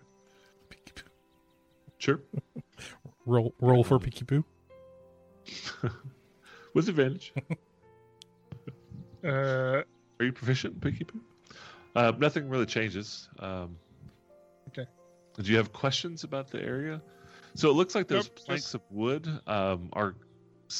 The cage is off of the ledge a little bit. It looks like it's probably the wood's set there to make it safer to cross. Does that make sense? Like the planks are there to... Like going onto a ship, the planks are there to go from the landing onto the basket. Oh, it's like a gangplank. Yes, like a gangplank. Okay. But the building's not big enough that this basket goes into it or anything. It just kind of comes up to it. Okay. You can see the edge of the mechanism, the winch that turns and shifts the basket up and down the two ropes. Okay. But if there's no sign of movement or anything in this landing, then Tarathiel will come out and have a listen to this door. Okay, give me a perception. Just normal. Perception. 20. You hear nothing, except for the lapping of the funky water down below. You do know that this door is locked. But it's not trapped. We can fix that. That's a good perception check. Okay, give me a lock unlocker roll. Dexterity. Lock unlocker roll. Yep. Dexterity check with your thieves' tools proficiency. 23. Heck yeah! Click. You unlock it. Pretty well. Tarathiel uses the lockpick in his finger. Awesome. That Khaldun gave him. I smile every time you do that. This thing is still very excellent. Thank you. So this door, now that you've gone to unlock it and you did just a general perception to listen through the door to see if you didn't hear anybody on the other side. Part of that perception was to see that it was locked, and you also noticed it wasn't trapped. One of the other things, now that you've unlocked it, is the way that this door is made is it's a slab of stone, and there's a metal rod that runs down the center of it, so it turns on its center axis. It's a rotating door. Yes. So for Khaldun and Tarathiel, no problem going through this door. Farazon, it's going to cost you an extra 5 feet of movement to move through that door because it's going to be a tight fit. Okay. So just keep that in mind. When you pass through a door, it's an extra, just that one space. It's not difficult terrain for whatever mechanics that may be. It just takes you a little bit longer. You're squeezing through, but that's all it is. It just slows you down a little bit. Okay. You have not opened the door at this point. Yeah, Tarathiel will kind of gently push open the door to see if it will swing. It's love and engineering. It should be right. It swings like it's been greased and has been maintained for 1,000 years. It just floats open to the side and stops. It has a hinge where it stops. It doesn't keep spinning all the way around, so it just opens wide. So we can't Scooby-Doo this shit. You look inside and you see the rest of the mechanism. You see a I'm going to open this up so you can see it, but you see the winch, the actual part where you'll physically turn, kind of like Indiana Jones in the Temple of Doom. You know, that mechanism where they're being lowered into lava. You got that cage, and you got the guy who's turning the cage. This is not a good comparison. Thanks. Yeah, that's right. Temple of Doom. You don't like the reference? Yeah, it's a large. It looks one person can operate it. It looks like it's got a lock mechanism, and it also looks like it's got a safety mechanism where when you're turning it, it's got a hinge, so it won't accidentally turn the other way without you trying to unlock that. It's ratcheted. Yes, it's ratchet. That was the word. And you also see, I don't know if you can see on the map. Yeah, there's a door. There's a door. Yeah. 20, and so the big squares are 10 by 10. So it's about 20 feet away. This room is 20, 30, 40, 40 by 40, 40 by 60, except it's funky shaped. There are no windows. You said big squares are 10 feet or 20 feet? The big squares, the map squares are 20 feet, but the grid squares are 5, the ones you're sitting on. And there is a circular window set into the southern wall that looks obviously out. All right. Well, Tarathiel will slip into the room. I guess I'll listen at this door, see if I hear anything. Give me a perception. Perception. Please. 22. You hear a male voice through the door say, "Blackjack," and start laughing. And you hear money being shuffled across the table. And you hear another voice grumbling about losing another 5 silver piece. You hear 2 voices. You sounds like they're playing cards and at a table. All right. So I'll report back to the other two because I can talk to them from here. Mm-hmm. You get the brain thing going. It's a couple of people playing cards. They seem pretty preoccupied. And then I just want to slip down and look out this window. All right. Give me a perception check. 14. 14. So you look out the window. That's no problem. Look out the window. So the window is actually, if you look directly south through the wall here, it's a stone. You're looking at the stone. So the window itself is closer to here.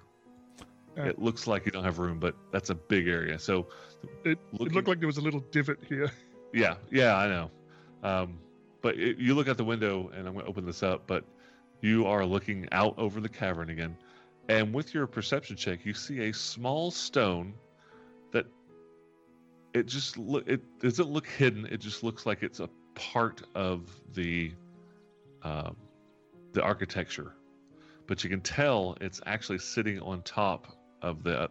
So you got the stone circular window. You had the smooth stone sitting at the base of that circular window that, again, it's not hidden, but it's just very, very cleverly designed to where it looks like it blends in. But you happen to notice it is a separate piece from the actual circular window. If this was a video game, it would be a different texture. Yeah, smoother texture, not quite as rough. Can you tab target it? Press A.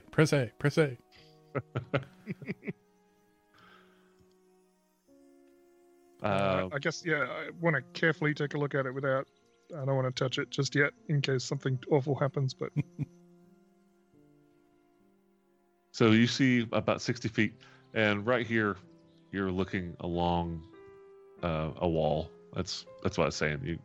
If you look south out of a window directly immediately a second ago, you've been looking, no.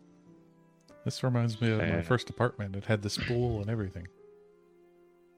Oh, yeah? Yeah, you know, the big, was that your table? The big wooden spool that everybody has at one point or another in their life. Wow, I got that perfectly. Amazing. Yeah. Okay. Good job. Beautiful. Thank you. You get a hero point. Oh. They don't work in this game, but you get one. I have inspiration on my first attack. Nice. Thank you. No, that's not what I said. Oh, no. Tarathiel would like to investigate this weird brick. Okay. Stone. It's small. Your metric.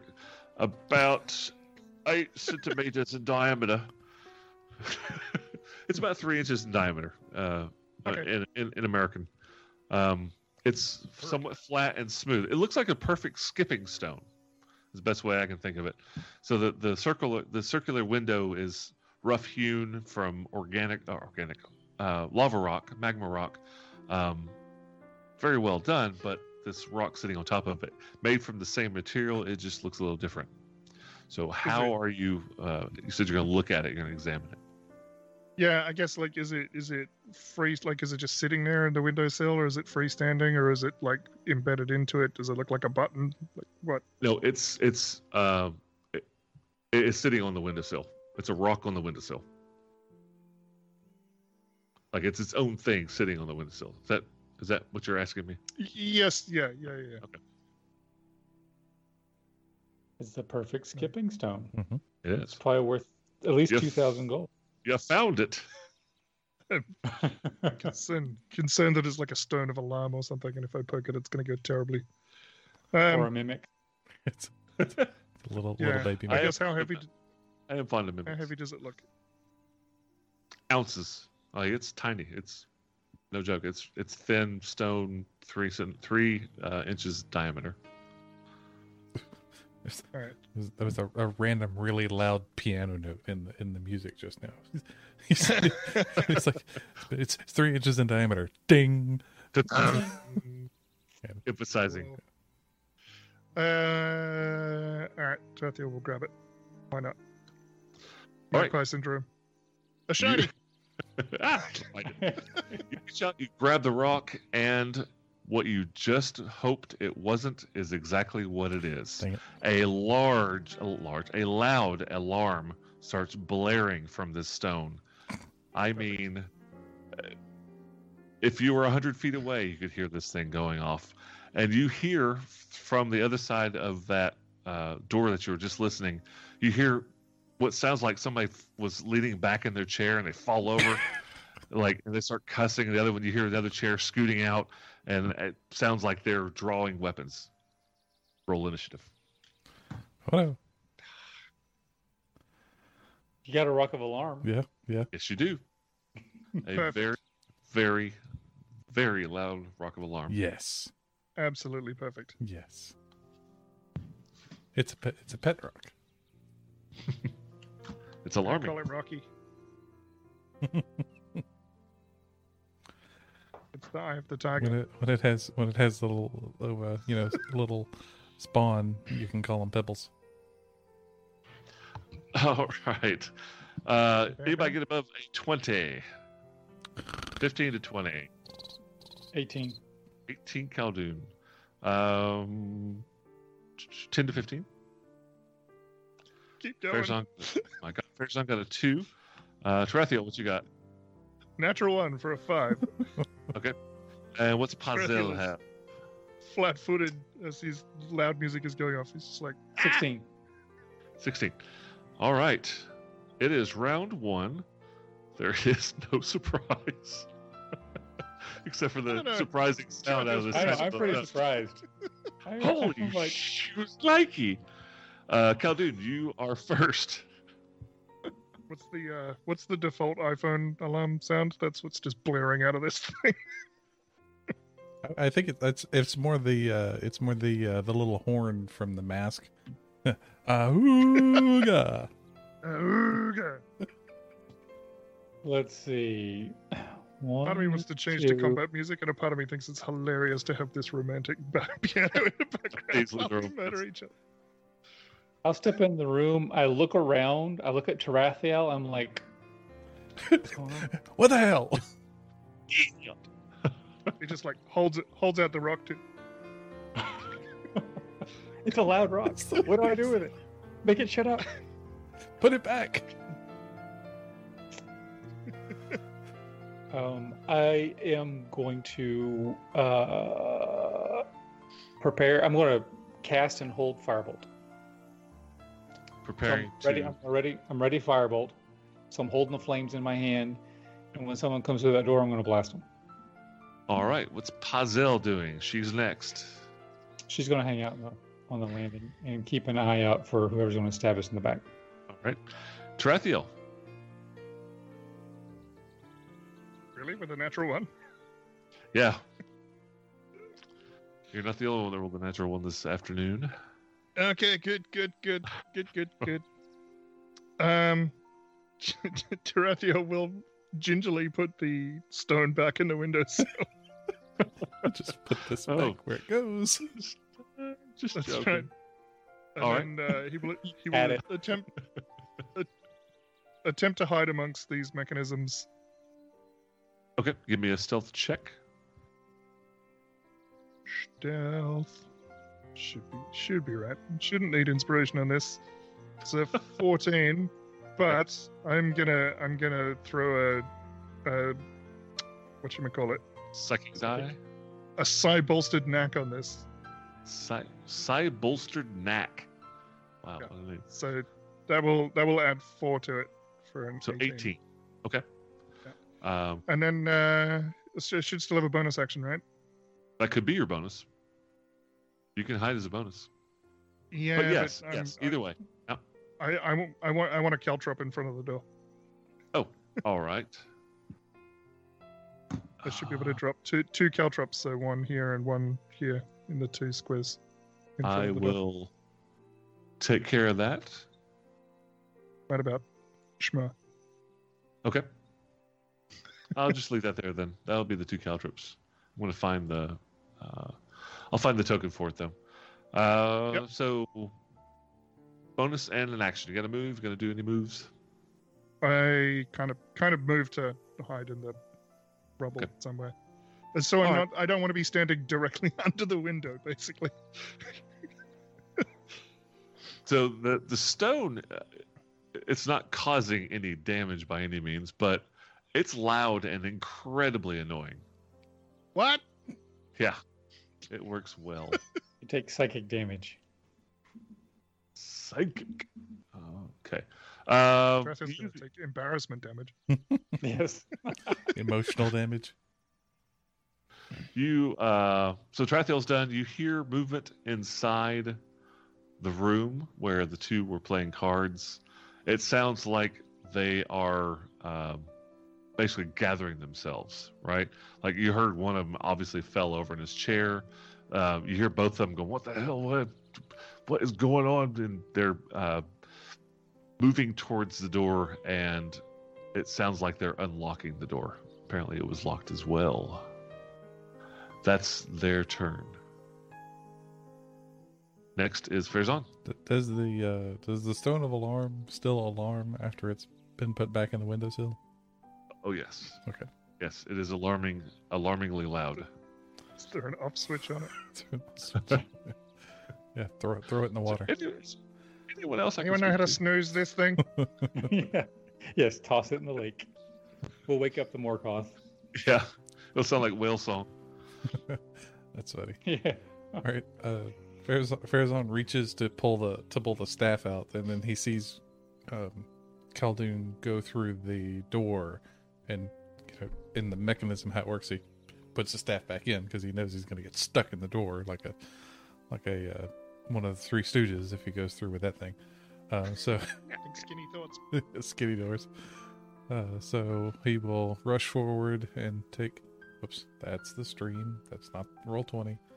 So 1, 2. You said the moving through the door is an extra 5 feet for Farazon. Yes. All right. Okay, so I can get to here, and as he pushes through the door, he pulls the staff, and seeing no active threats in the door, he will move to move up to the caltrops and take a defensive stance with the dodge action. Okay. You are dodging. Anything else? I think that's it. Top of round 2, Khaldun. I wanted to... I'm going to do the same thing. I'll prepare to cast Firebolt. So I'm just sit here and hold the flames. Okay. And so when something comes through that door, I want to blast it. I'm going to take a step north, so maybe I'll have a clear shot. Okay. Anything else? That's it. Pazel hanging out. Pazel, yep. She's going to have her head on a swivel like a howl. Tarathiel, it's your turn. Tarathiel will prepare to throw a psychic dagger at the first thing that comes through that door. Okay. The door opens, swings, gently gliding like it's got WD-40 all over it, and through both sides of the door, right? Mm-hmm. Two of those thugs, they look similar to the... I mean, they're not like clones or anything, but two thugs, like the ones you fought in the Happy... Lucky Monkey. The Lucky Monkey run out, and you know they've got their shield, they've got a long sword, they're wearing chainmail armor, and they just plow into those caltrops. So I don't think they actually get that far, because both of you guys have range on them. So the door's open. You have you see two people. Farazon has a ready to action. No, you're dodging. Excuse me. Khaldun, you have a ready to action. You can choose the top or bottom one. From this angle, it doesn't really matter. There's no difference as far as cover goes. I'll just hit the one straight in front of me. All right, roll to hit. Nice. 23. Nice. That's it. That's a hit. 7 points of fire damage. 7. And he takes the blast in the chest. Hits the armor, but he definitely takes all the damage. He has a very, very surprised look on his face. What is going on? And he steps out into the caltrops. And if I'm not mistaken, that is a dexterity saving throw. Do you have the rules for that? Real handy.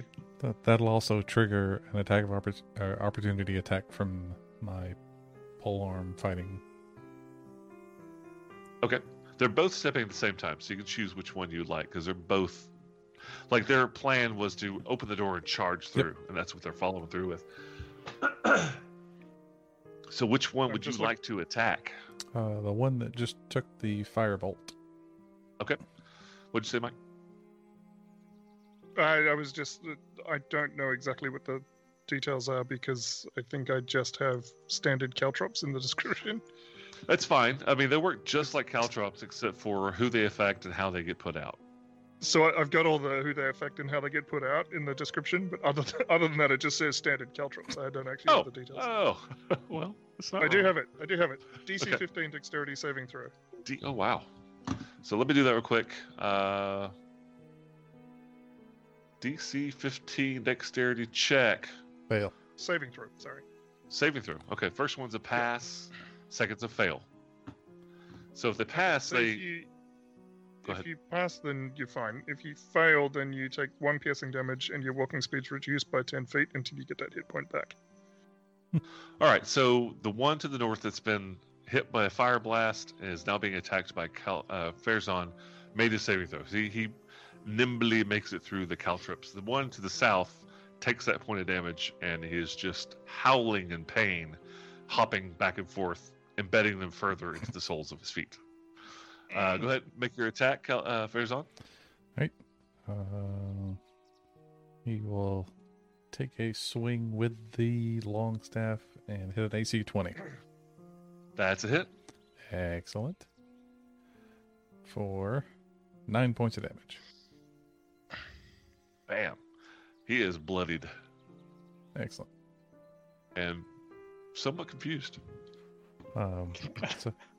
All this pain, why? These guys are going to turn out to be good guys and we're just going to run it. Exactly, yeah. It's like, we're waiters, we brought your food. He just walks out behind him. Why are you hurting, my friend?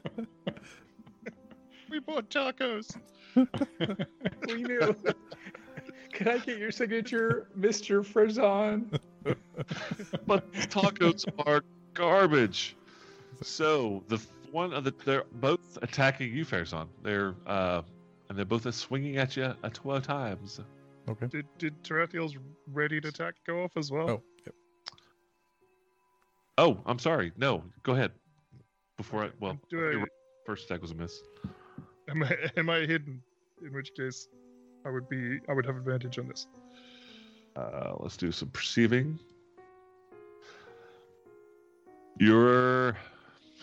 That's weird knowledge to have. The bottom one doesn't seem to be aware of you. The top one kind of glanced at you at one point. Yeah, cool. Well, I was going for the bottom one anyway, because I have a better line of sight on him.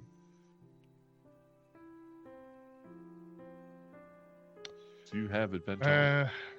I do have super advantage. I rolled terribly. It's a 14 to hit on the best roll of 3. Really?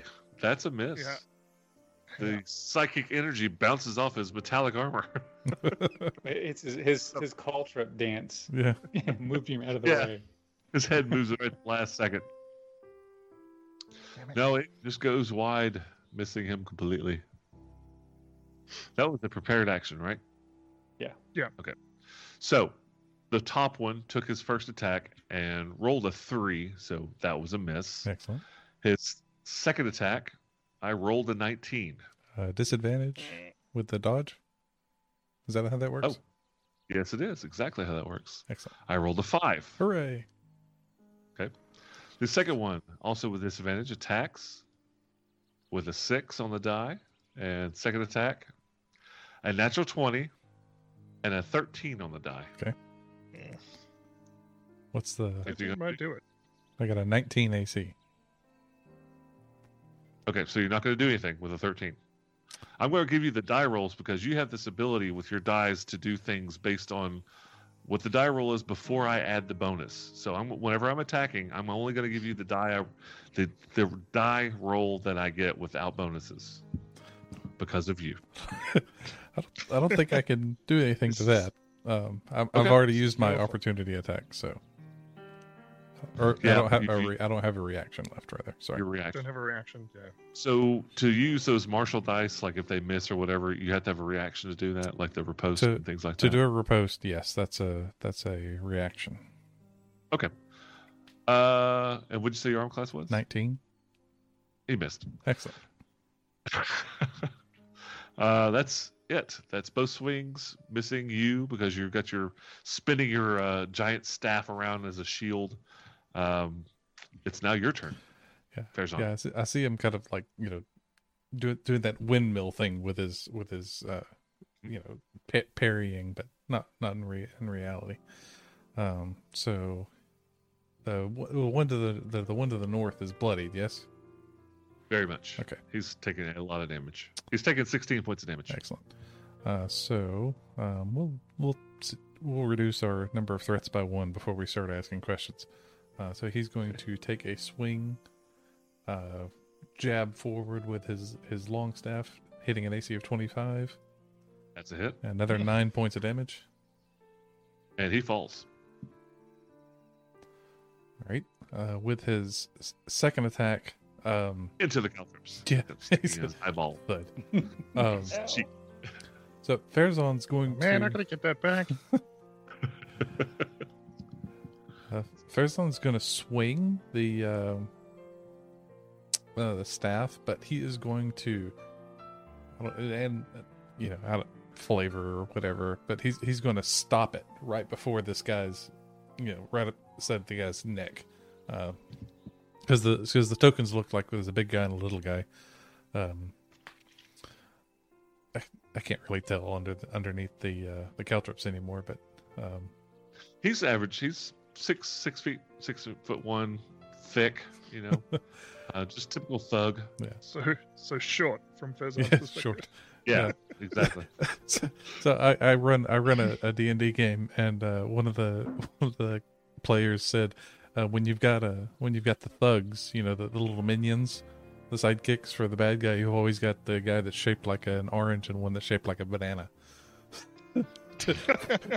When you have a proper bad guy, so yeah, I'm seeing. Is that like? Costello, God, yeah, Abbott and Costello. Abbott. Come on, say Elvis. Elvis and Costello. Uh-huh. But anyway, yeah, he'll whip the long staff and, you know, stop it right before his head and say, "We're looking for Triel. Do you know where she is?" And if he doesn't look like he's getting ready to drop his whatever weapon he's got, he's going to keep attacking. He, you mentioned her name and you see recognition. He's like, yeah, of course I know where Triel is, and he keeps swinging. Okay. Then I'm going to continue taking my attack then. Okay. With a 27 to hit. That barely makes it. Another 9 points of damage. I think my die roller is... stuck. Yeah. It's definitely stuck. All right. And it's 2 attacks. And the bonus action, I'm going to smack him with the other end of the stick. Okay. Whip that around. 13. It's probably going to miss. Total? Yes. That is a miss. All right. Anything else? I think that'll be it. It is the top of round 3. Khaldun, it's your turn. I hurl a fireball at him. Roll to hit. 23. That's a hit. should have taken my offer. You guys are just well, except for the triple. 13 points of fire. 13. He looks like he is about to fall. He's taken 2 massive hits from Farazon, or 1 massive hit from Farazon, and a face full of fire. Is that similar to a fistful of dollars? Yeah. Fistful of dollars and a fistful of fire. Pazel chills. Yep, she's keeping her out. Tarathiel, it's your turn. Sorry, which one's standing? The northern one or the southern one? Southern one. Southern. First, northern one is down. And the southern one looks like he's up. Tarathiel will take his bonus and move to aim, and then throw a knife at this dude's face. Okay. So you have advantage. Let's try this again. Mega vantage 20. Ooh, 20. Nat 20 for a total of 27. Crit. Yeah, it was a crit. That's a critical hit. There's so many numbers I have to scroll. I know. I'm like, what am I looking at here? Look at all that red on your damage. Yeah, 2 so natural ones on the damage as well. So it's a critical plus sneak attack. Yes. How much damage did you do? Total of 27. Jeez. Good lord. He's dead. Very, very, very dead. He had 2 hit points.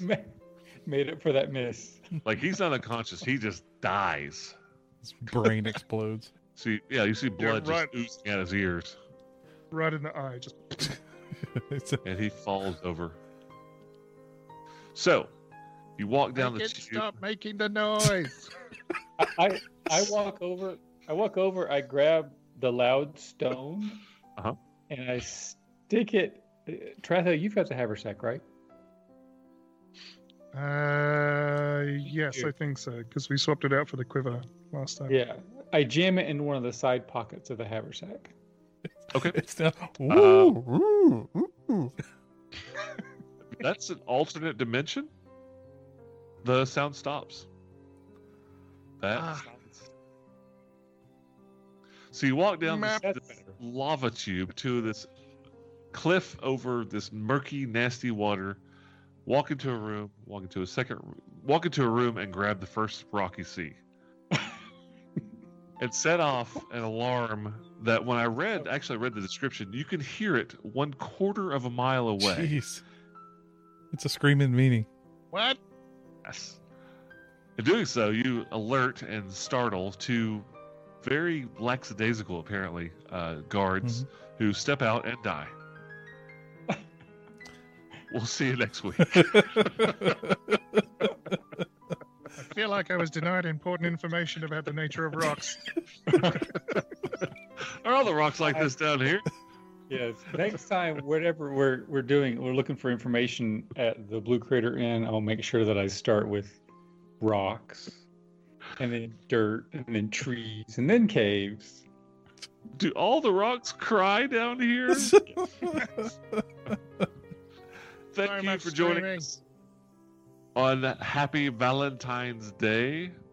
Hope you enjoyed yourself. We will be back next Monday, Standard Time, 9 p.m. Eastern Standard Daylight, non-daylight savings time. For episode 49, the one before episode 50. That's exactly right. We'll see you then. Thanks for joining us.